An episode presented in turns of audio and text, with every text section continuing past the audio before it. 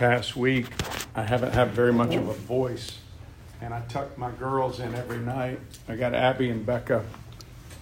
Abby's got about an 80 word vocabulary. She's autistic and has Down syndrome.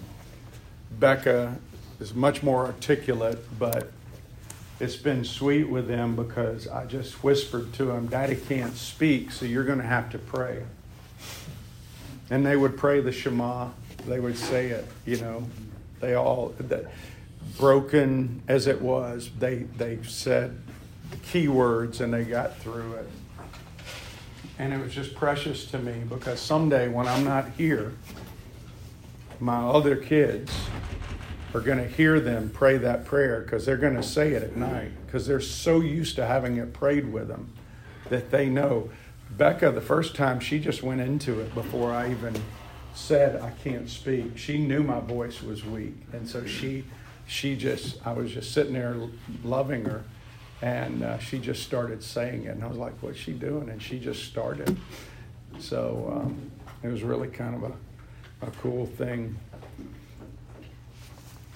So what we're supposed to do is leave a legacy finish our course well, whether our course is one year, 10 years, 100 years, a 1,000 years, whatever God chooses to give us, is to finish our course well. Steve Farrar, some of you may know, some of you may have heard, some may not. He wrote about 20 books for men.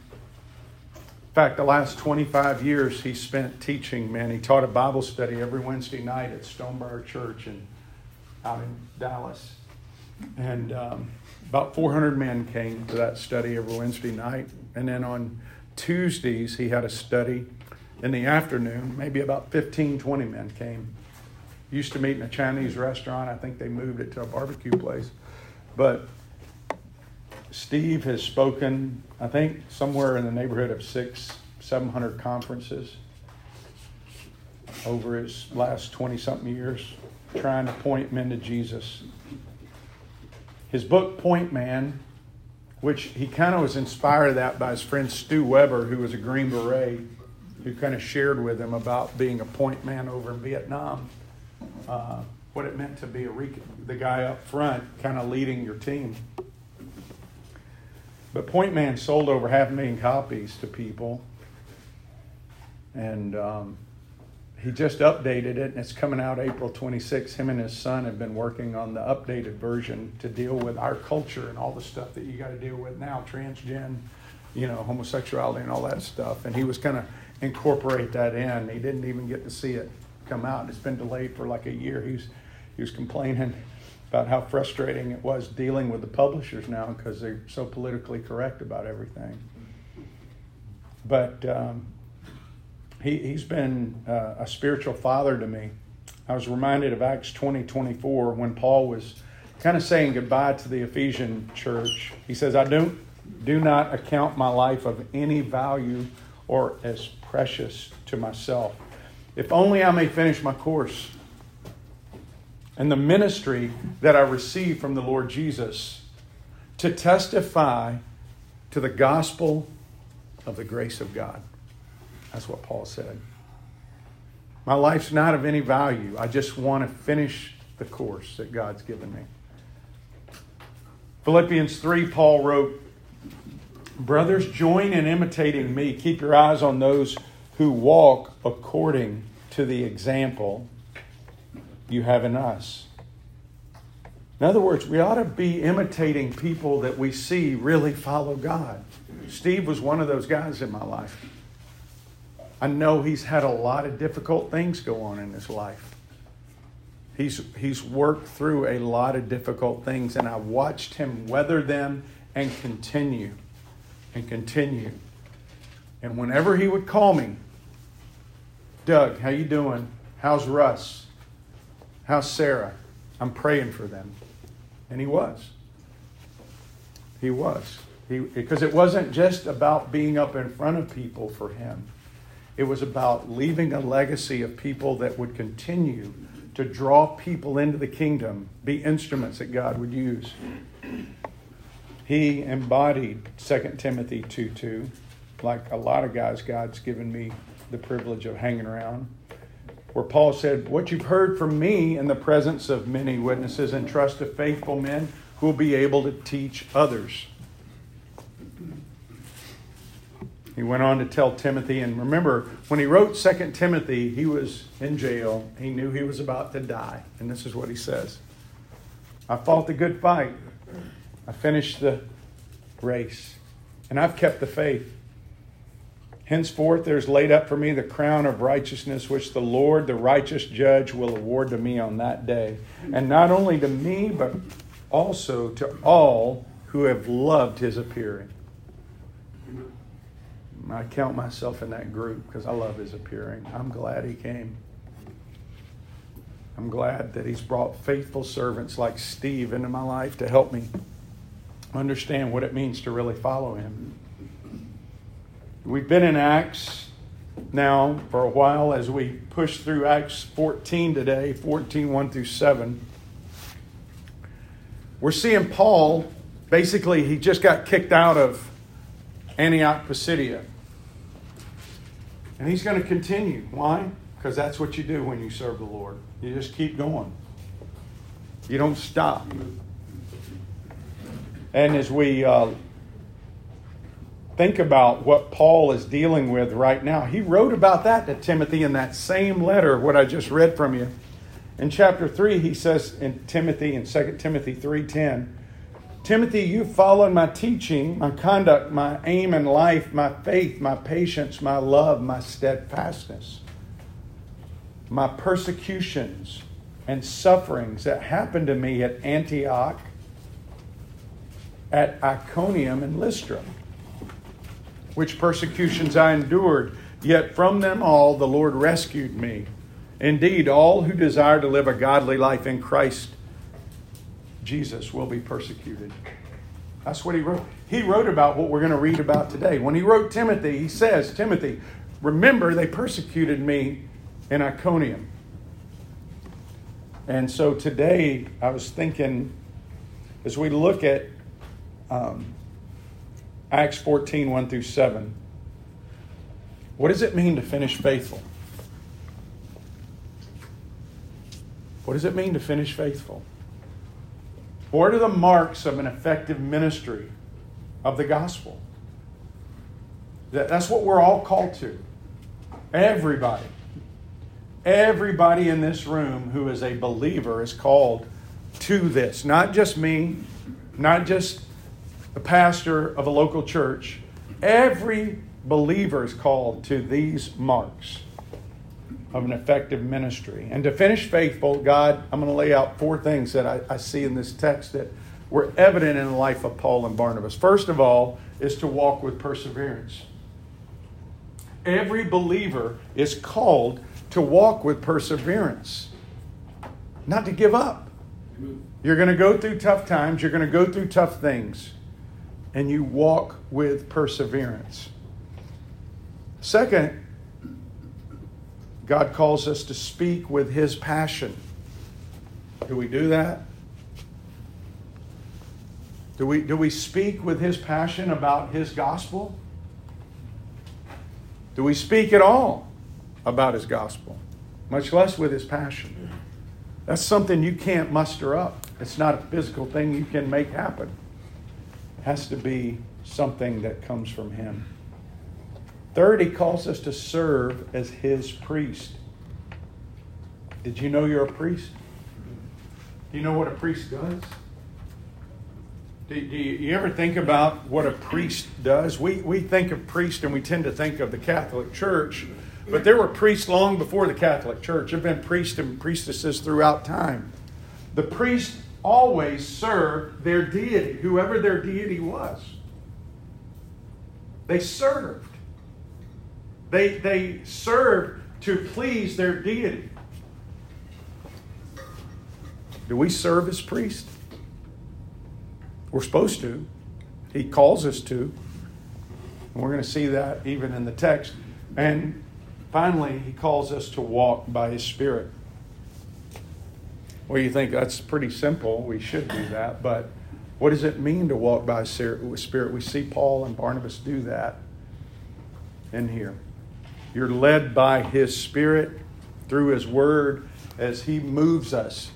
There's times, sometimes you stay, sometimes you leave. Sometimes you do speak, sometimes you remain quiet. But we're led by His Spirit.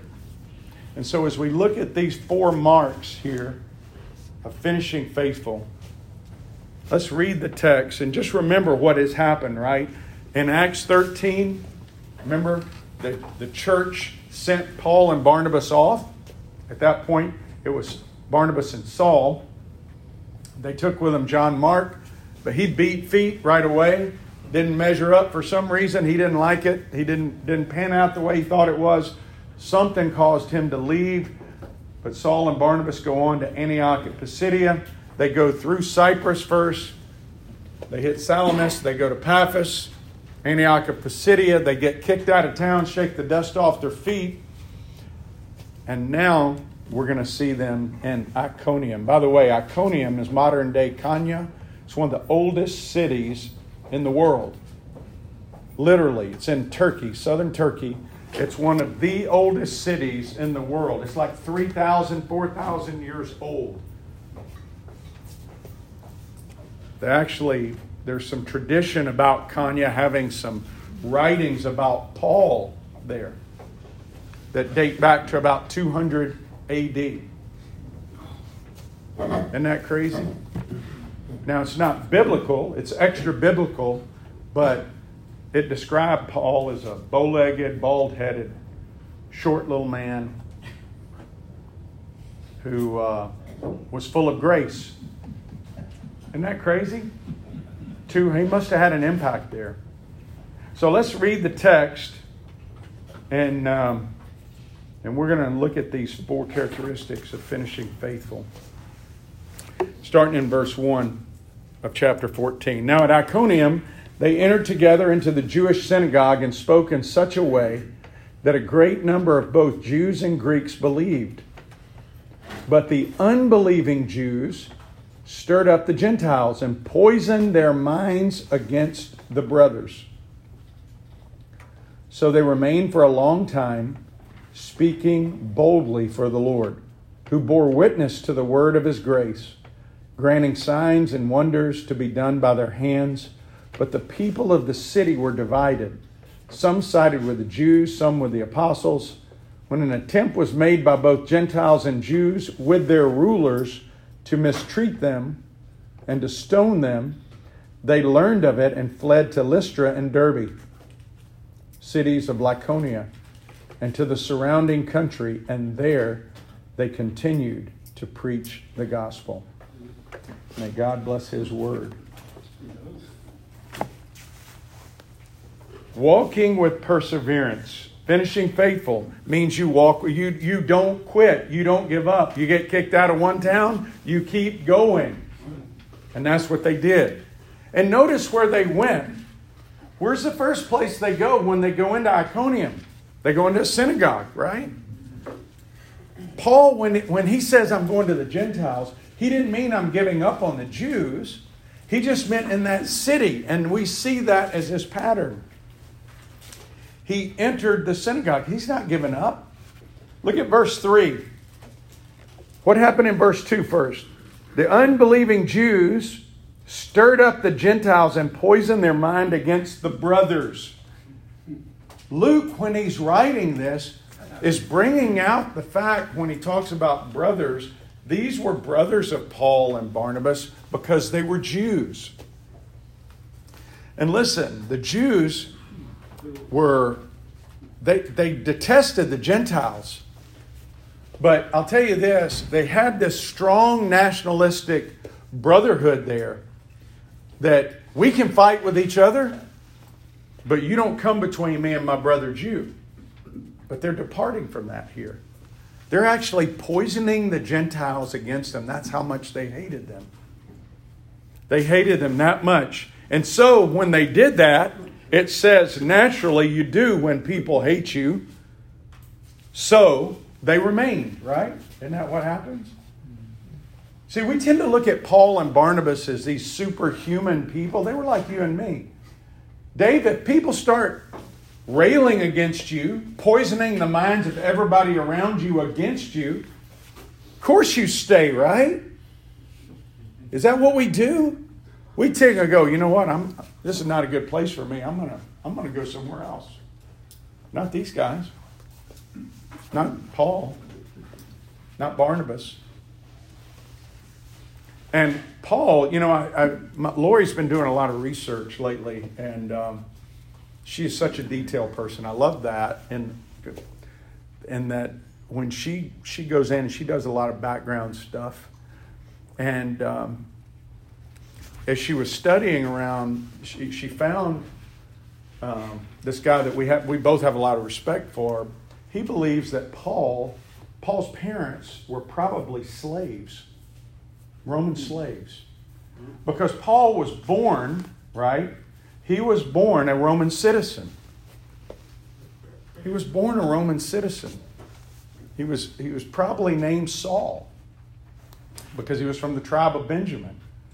Because no Jewish person is going to name their son Paul. They're not going to do that. That was a Gentile name, it was not a Jewish name. And they detested the Gentiles as far as like they were pagans and all this. And so the fact that the apostle Paul was a student uh, was a student of Gamaliel, one of the greatest respected rabbis in Jewish history, is, is not an easy feat, especially if he comes from outside of Jerusalem. And especially if his parents were slaves of Romans. And so Paul probably was a guy, that's why he was so zealous to do what he did, to persecute.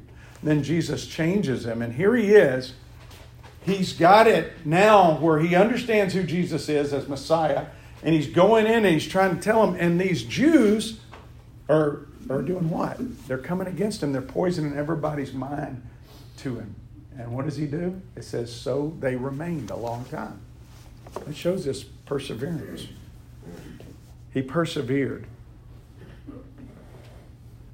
It reminds me of Acts 4:29 when they told the apostles to stop. Remember they told them to stop preaching and what they what did they pray when they were released? Remember first time they did nothing to them. They just told them to stop. They go back, they gather in prayer, and they ask Lord, Lord, grant that we may speak what with more boldness. Then it's almost like they're doubling down. That's what Paul and Barnabas are doing here. They're doubling down. The, these people are trying to run them off. Have you ever had that happen in your life? You ever had people try to run you off when you start talking about God? You start talking about Jesus. Are you going to persevere? Acts 5:29, Peter says we must obey God rather than man. Amen. Jesus said over in Matthew 10, don't fear the one who can kill the body, you need to fear the one that can cast your soul into hell. Paul probably had all this in mind when he wrote 2 Corinthians 4. When he wrote 2 Corinthians 4, he was trying to encourage the Corinthians because they were getting discouraged. And he says, Listen, having this ministry by the mercy of God, we do not lose heart. Now, notice what he says at the beginning having this ministry by the mercy of God, meaning none of us in this room deserve to be able to utter the gospel to anybody as something we own. Not one of us. We have the ministry to be able to share the gospel by the mercy of God. It's His mercy in our life.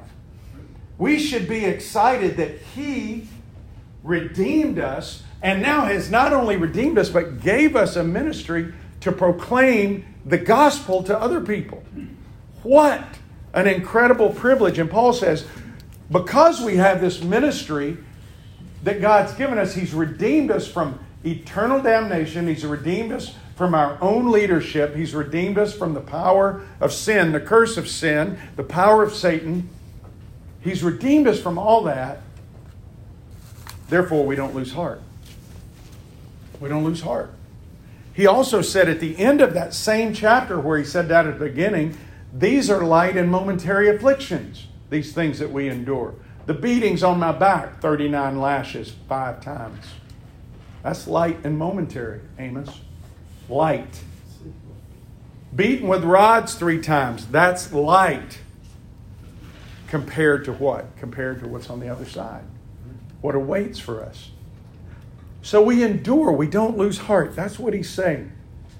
And, and notice, even in here in Iconium, when they're kicked out, go down to verse 7 real quick and look. It says, They learned of it, they fled to Lystra, Derbe, cities of Lycaonia, the surrounding country, and there they what?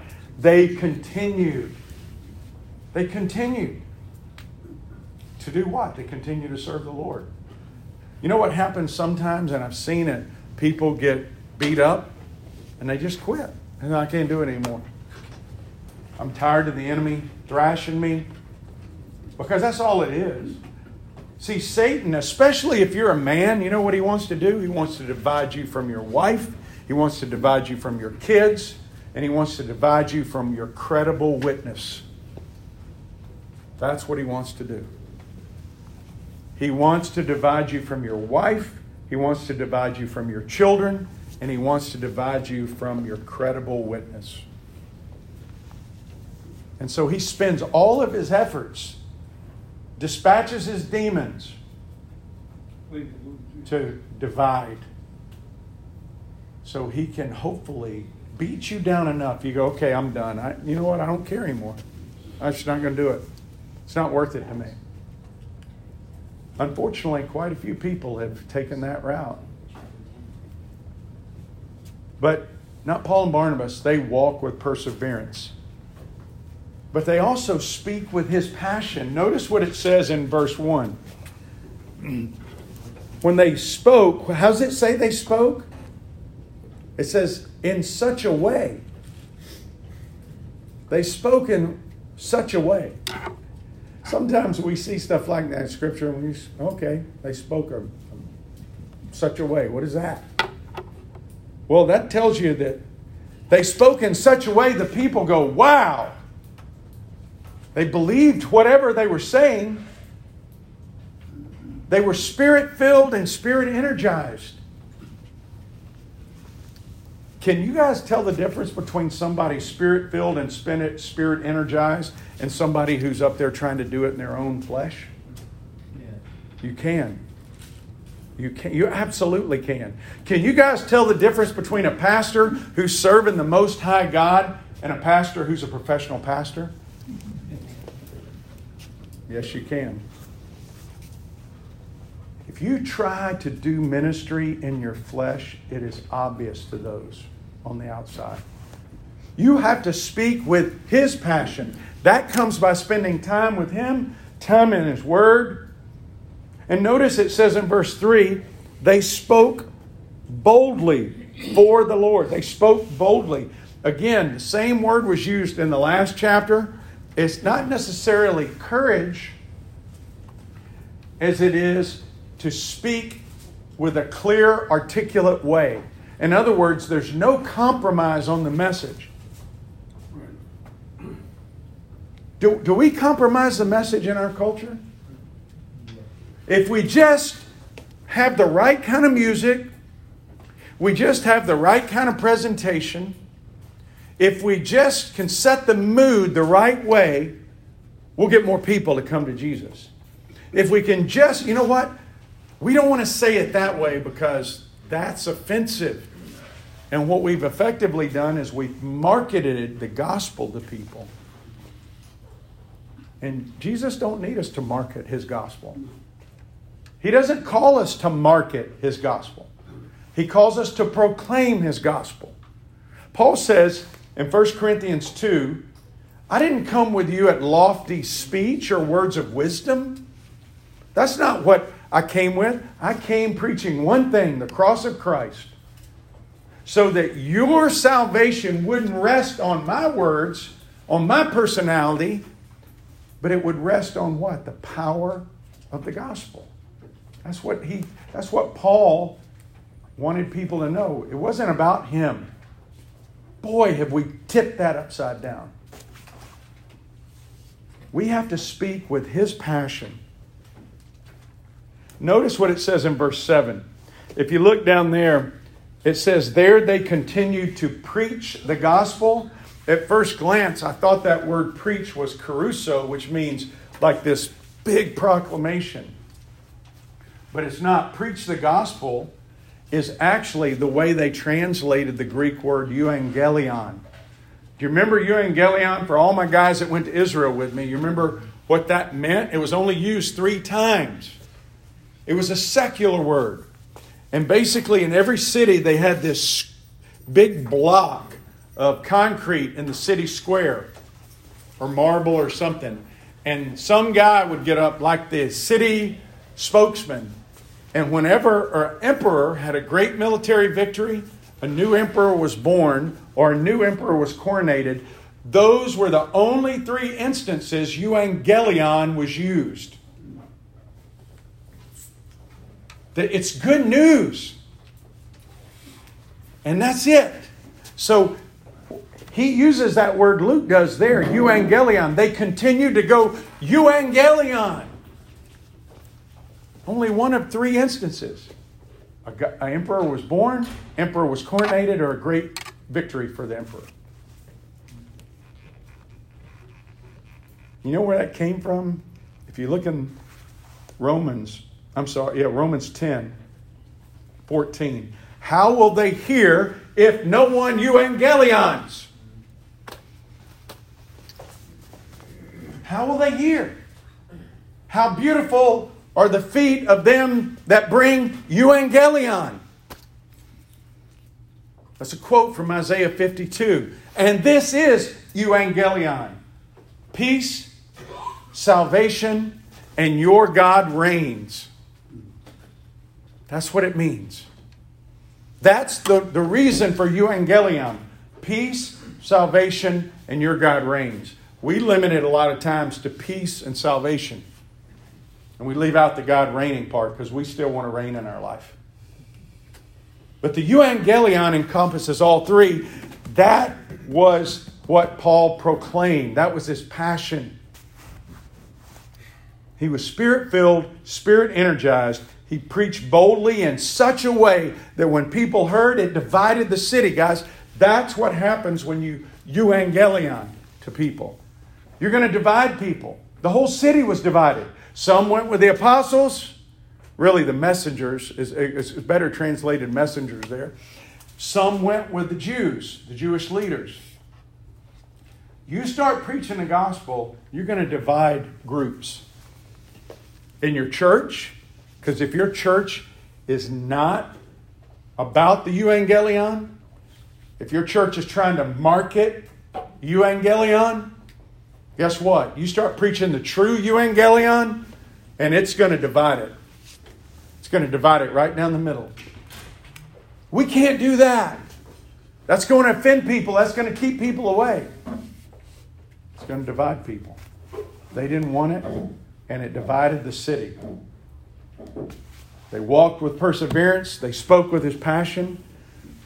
But you notice they also served as his priest. When Paul went into Iconium, the first place they went was the synagogue, right?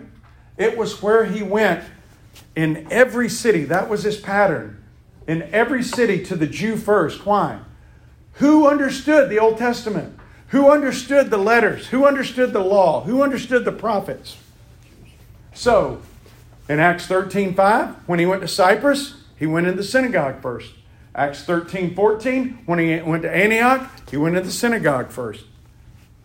Here, he goes to the synagogue first. Acts 17, 1 in Thessalonica, he goes into the synagogue first. Acts 17, 10 in Berea, he goes into the synagogue first. Acts 17, 17 into Athens, he goes into the synagogue first. Acts 19, he goes into Ephesus, goes first into the synagogue. And when they reject it there, then he goes to the Gentiles of that city. That was his pattern. Why did he go to every synagogue first? Why? Jesus was a Jew. He was the Messiah. It was prophesied in the Old Testament, which they all knew. And who determined where he went? Well, that's true. But he was a priest. Do priests determine what they do? Do they do what the deity prescribed for them to do? You see, as priests, we serve. As priests, we serve in different capacities. One primary capacity is as a messenger for that deity to people.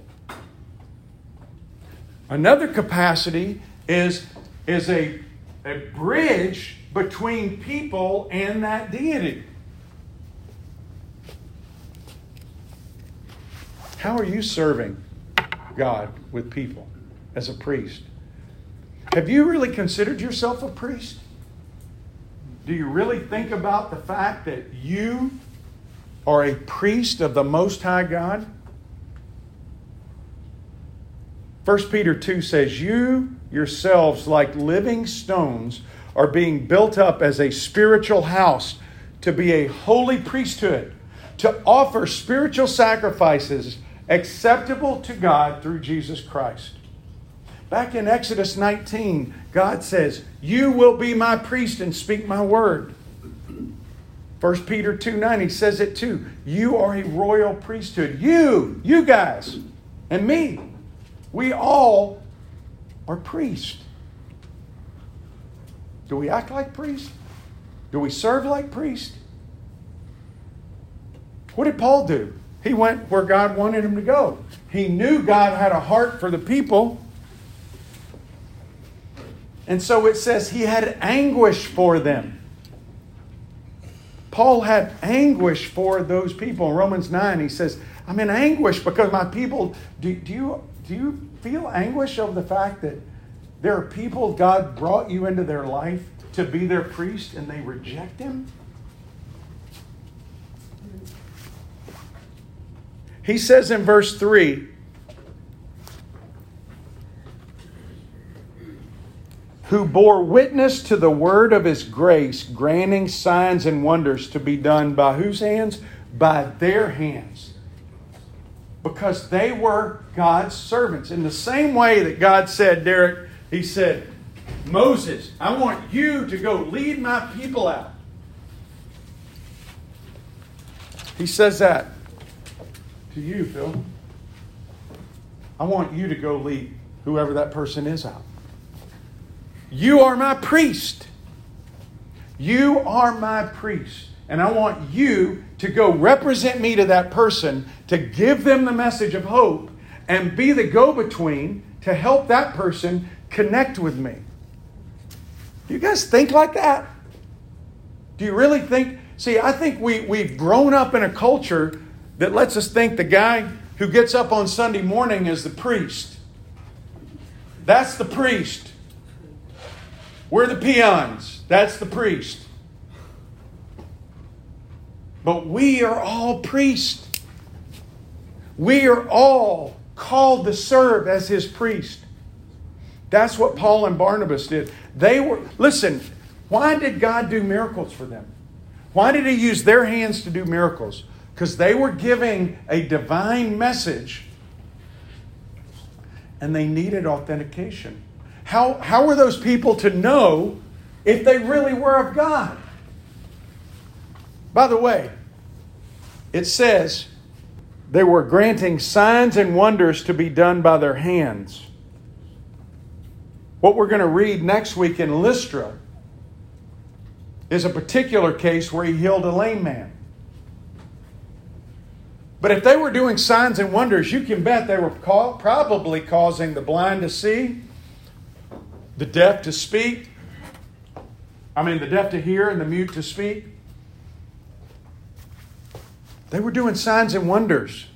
When, when you hear the term signs and wonders, there's two other or three other times in the Bible, other than right here, that that would have appeared. Moses in Egypt, right? Elijah and Elisha, and Jesus and the apostles.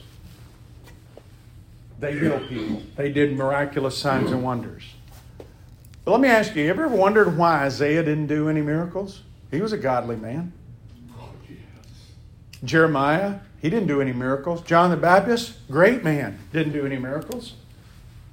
Noah, you ever wonder why they didn't do miracles? Because in God's unfolding plan and his unfolding story, there were times that God was doing a movement among his people and he wanted to authenticate those messengers with his hand, the hand of God. Moses being one, when he did what? What did he, what did he use Moses to bring? What? The law.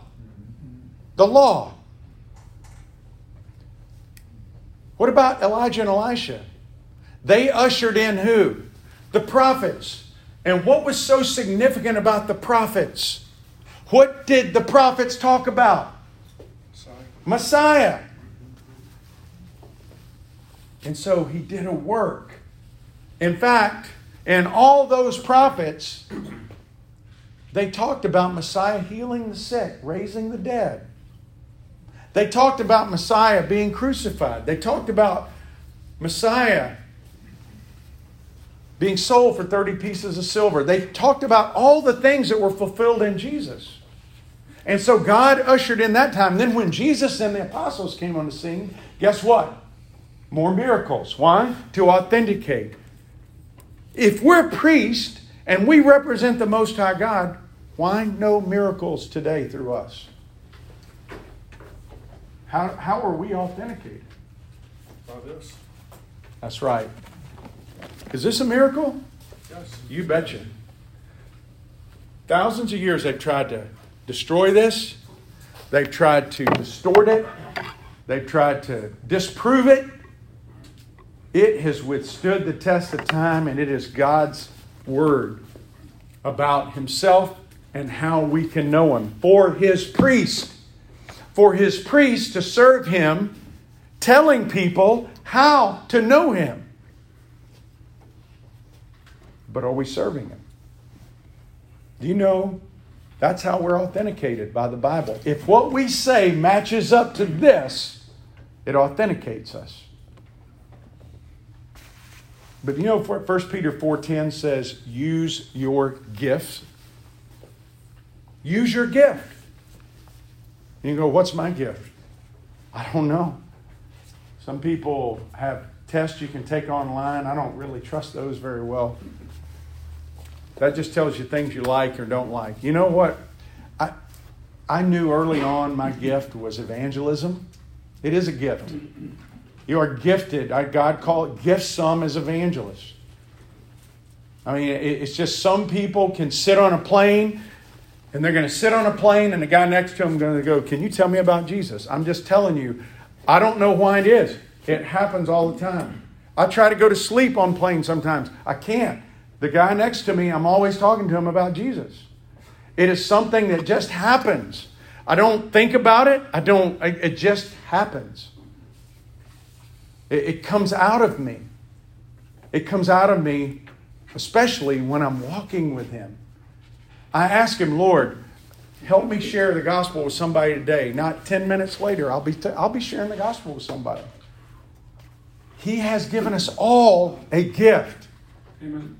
Some of it, some of you may have an administrative gift, hospitality gift, leadership gift, giving, faith, all kinds of gifts. Go to Romans 12, 1 Corinthians 12, read up about them. But all the gifts, guys, are to serve us as we serve Him. Those gifts enable us to serve Him.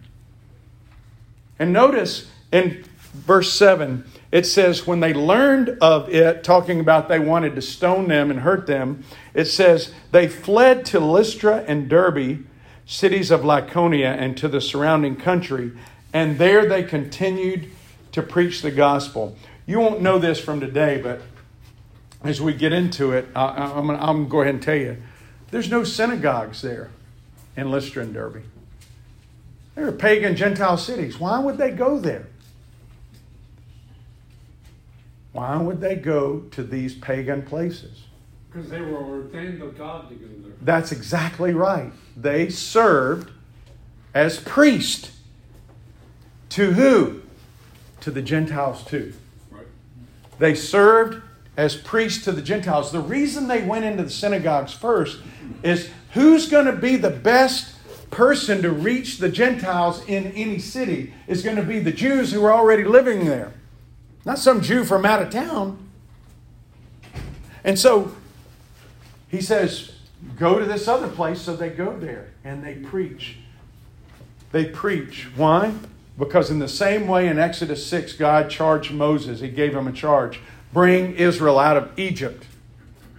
Egypt was always symbolic of sin. Bring my people out. He tells Paul and Barnabas, Go bring my people out of sin. And so they walked with perseverance. They spoke with his passion. They served as his priest. But they walked by his spirit. Notice what it says when they learned of it what? They learned of the rulers wanting to mistreat them and to stone them. By the way, just quick point.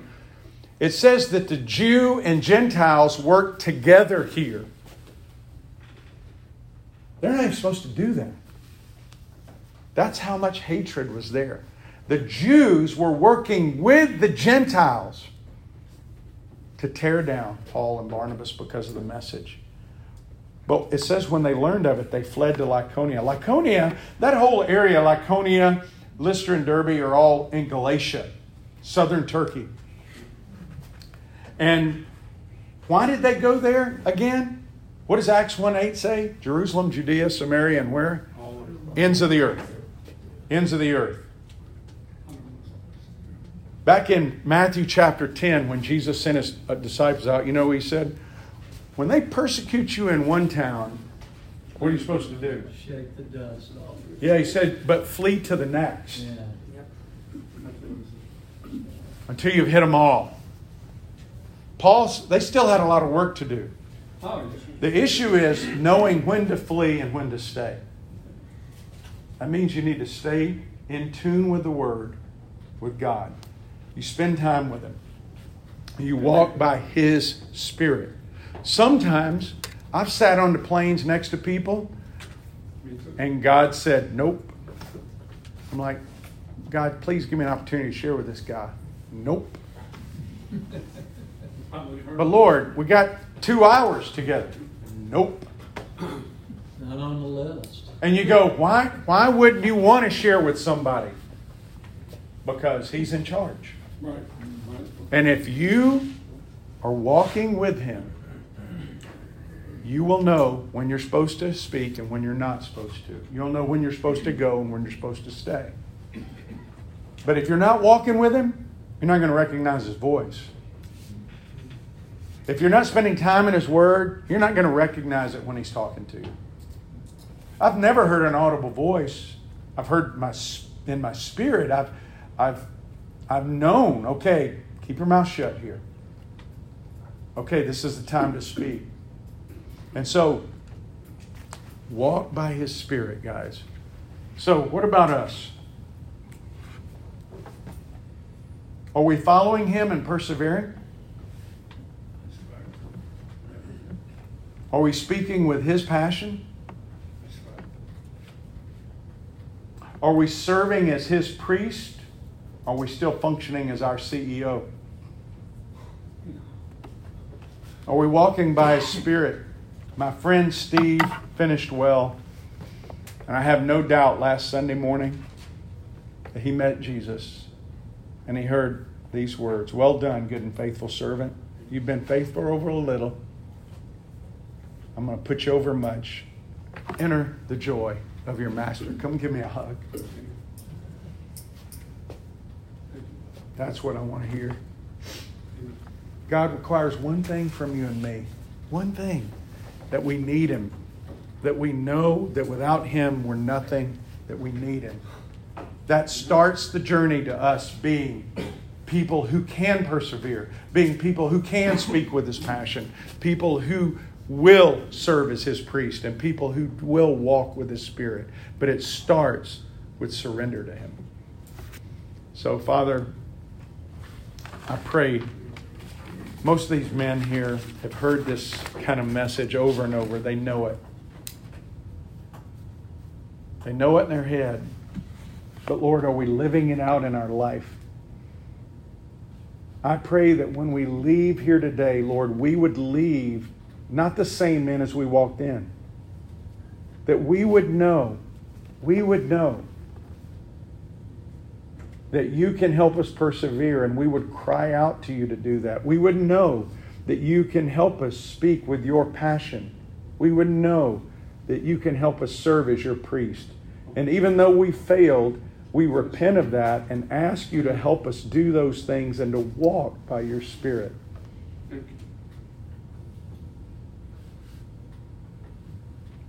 And Lord, God, help that anybody in this room doesn't really know you. But if that's the case, I pray that today would be the day they would surrender their hearts to you, to trust you. We love you. And we just offer this up in the mighty name of Jesus. Amen. Amen. Hallelujah.